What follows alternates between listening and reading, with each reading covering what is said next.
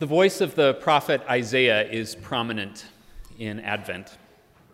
We hear from him every Sunday this season, and truth be told, he's got most of the best lines. They shall beat their swords into plowshares and their spears into pruning hooks.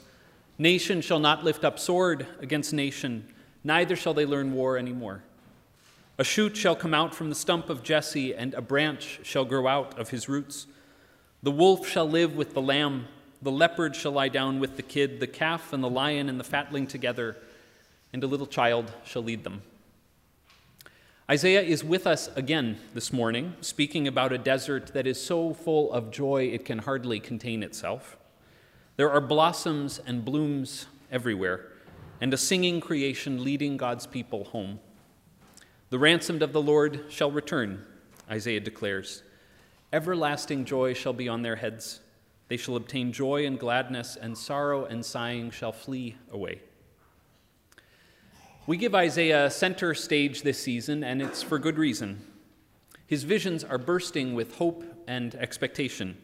They train us to expect great things from God's coming, which is, after all, what this season is all about the coming of God. Long ago, and here today, and again in the fullness of time. So Isaiah's voice is loud and clear in Advent, but it is not the only one. There's another voice that rings out this season, year after year, calling us to prepare. And you know who I'm talking about John the Baptist. John and Isaiah lived many centuries apart from one another, but really they have quite a lot in common. They're both prophets, people gripped by a word from God that burned inside them, demanding to be shared with the community. Both saw God at work in ways far beyond what was readily observable around them at the time. And both spoke into moments of uncertainty and upheaval with a word of hope and the deeply held belief that God is not done with this world, but is doing a new thing. John speaks very much like his prophetic forebears with fiery conviction, calling the people to repent in expectation of the coming kingdom. We heard from him last week. You brood of vipers, he spat at the religious leaders coming to listen. Who warned you to flee from the wrath to come? It's not a very polite way to speak to people who came several days' journey out into the middle of nowhere to listen to you. But John was immensely popular. I have to think people were probably drawn to his impassioned speech and to his deep certainty that God was on the move and up to something very big. Even now, the axe is lying at the root of the trees, he howled last Sunday. Every tree, therefore, that does not bear good fruit is cut down and thrown into the fire. I baptize you with water for repentance, but one who is more powerful than I is coming. I'm not worthy to carry his sandals. He will baptize you with the Holy Spirit and with fire. His winnowing fork is in his hand, and he will clear the threshing floor and gather the wheat into the granary, but the chaff he will burn with unquenchable fire. I remember being told once in seminary that every individual preacher has sort of two or three themes that are basically what they have to offer in their preaching. Sure seems that fire was one of John's. It certainly comes up a lot. That's how we think of John the Baptist, right? Matthew, Mark, and Luke all present him this way, full of certainty and expectation and this intensely focused energy. God is coming, he says, and you better be ready. That's how we think of John. But we have a very different picture of him in front of us today. He has just one line this morning, and you might have noticed there is no fire involved. It's a question this time, and it is addressed to Jesus alone. Are you the one who's to come? Or are we to wait for another? Talk about a change in tone. The prophet of God's coming reign, the guy speaking truth to power, the wild man by the riverbank, so sure of what God is doing that he is ready to stake his life on it, now has just a single question to ask Are you the one who's to come? Or are we to wait for another? What's going on here? Well, a lot has happened between John's preaching on the banks of the Jordan and our reading this morning. To begin with, Jesus has gotten started in his ministry. When John was out there in the wilderness calling people to repent, Jesus was still back in Nazareth at home. Since that time, he has begun his work. In Matthew's telling, it's been heavy on the teaching side of things so far. He's been talking a lot. He's been speaking about the blessedness of the meek and the mourning and the poor in spirit. He's been counseling people not to retaliate when they are wronged, but to respond with graciousness and even generosity. He has been praying and teaching others how to pray. He's been lifting up love as our central calling, even when it comes to enemies. In addition to all that teaching, Jesus has been gathering a strange group of followers, not apparently models of wisdom or outstanding faithfulness, but ordinary tradesmen and tax collectors, and people with no apparently obvious skill sets at all. With these disciples in tow, he's been healing individual people. A leper here, the servant of a Roman soldier over there, a man possessed by demons across the lake. So Jesus has begun his ministry. That's one thing that's changed since John's fiery preaching. And here's one more John has gotten himself locked up. He ended up crossways with Herod, the Roman appointed ruler in Galilee, for criticizing Herod's marital choices. John's bold, fearless speaking really got him into trouble this time, and he now finds himself in prison. And there, with those four cold stone walls around him, John has time to think. He's been hearing about Jesus' work so far, all that teaching, and praying and eating and welcoming and forgiving. And he's also been remembering the way he himself spoke about the coming Messiah long ago, separating the wheat from the chaff and cutting down the trees bearing no fruit and blazing through the troubled world with a holy cleansing fire. And those two pictures just aren't lining up very well.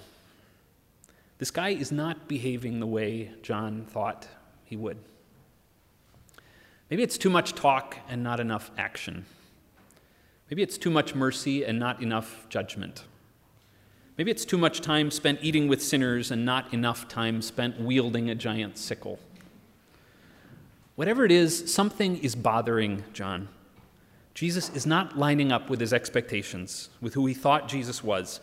So when one of his disciples shows up to visit him and maybe bring a meal to him in prison, John says, Go and find that guy I staked everything on. The guy I told everybody was going to change the world. Go and find Jesus and ask him for me. Are you the one who's to come? Or are we to wait for another?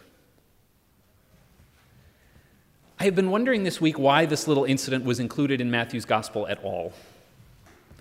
I mean, I could very well imagine an editor sort of advising against it. You know, Matthew, this bit about John the Baptist losing his nerve, that's got to go. I mean, he's Jesus' biggest cheerleader. When no one else saw Jesus as anything more than a peasant from the sticks, John saw him as God's future. So let's just take out this part where John questions all of that. It would make the story a whole lot simpler, a whole lot cleaner. Don't you think?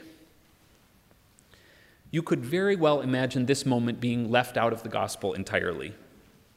But whatever some editor said, John, Matthew kept it in. And you know why I think he did? I think it's to show us what faith is like. I mean, yes, sometimes faith looks like the John we saw last week all confidence and certainty, but not all the time. Hang around Jesus for a while, and sooner or later, you are bound to find yourself faced with a Messiah who isn't exactly who you thought he was. You might have thought Jesus was only interested in your spiritual life, but he just won't stop talking about what you do with your money. You might have thought Jesus was only interested in large scale societal change, but he just won't stop talking about welcoming strangers to your table. You might have thought Jesus shared your set of prejudices, but he keeps on challenging any lines that you draw. You might have thought Jesus was going to make your life simpler, But it turns out he keeps leading you to new challenges you never would have found on your own. You might have thought Jesus would fix the problems inside you and around you in one particular way, but he seems to have other plans and other timelines in mind. You might have thought Jesus would show a little more forcefulness in dealing with the messes in our world, but he just keeps on being born in a manger and dying on a cross. Sooner or later, and probably time and again, we all end up with a Jesus who doesn't match our expectations. That's normal, I think, probably unavoidable. John is an everyman in his experience here. We all face that from time to time. But here's what is so remarkable John takes his confusion and his disillusionment and his frustration and he brings it to Jesus. He doesn't write him off, he doesn't turn away. No, he brings his question straight back to Jesus Are you the one who's coming? Or are we to wait for another? And that is the life of faith right there.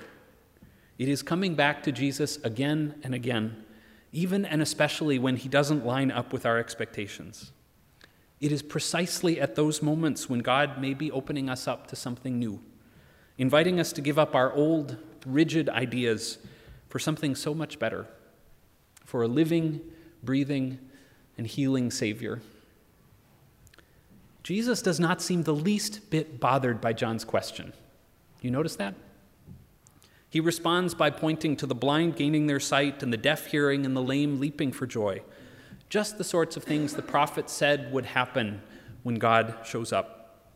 Make no mistake, John, Jesus says, the vision of a new world is breaking in, just maybe not in the way you had imagined. As we work our way toward Christmas these coming weeks, toward the strange and unexpected way that God comes to us, John shows us the way.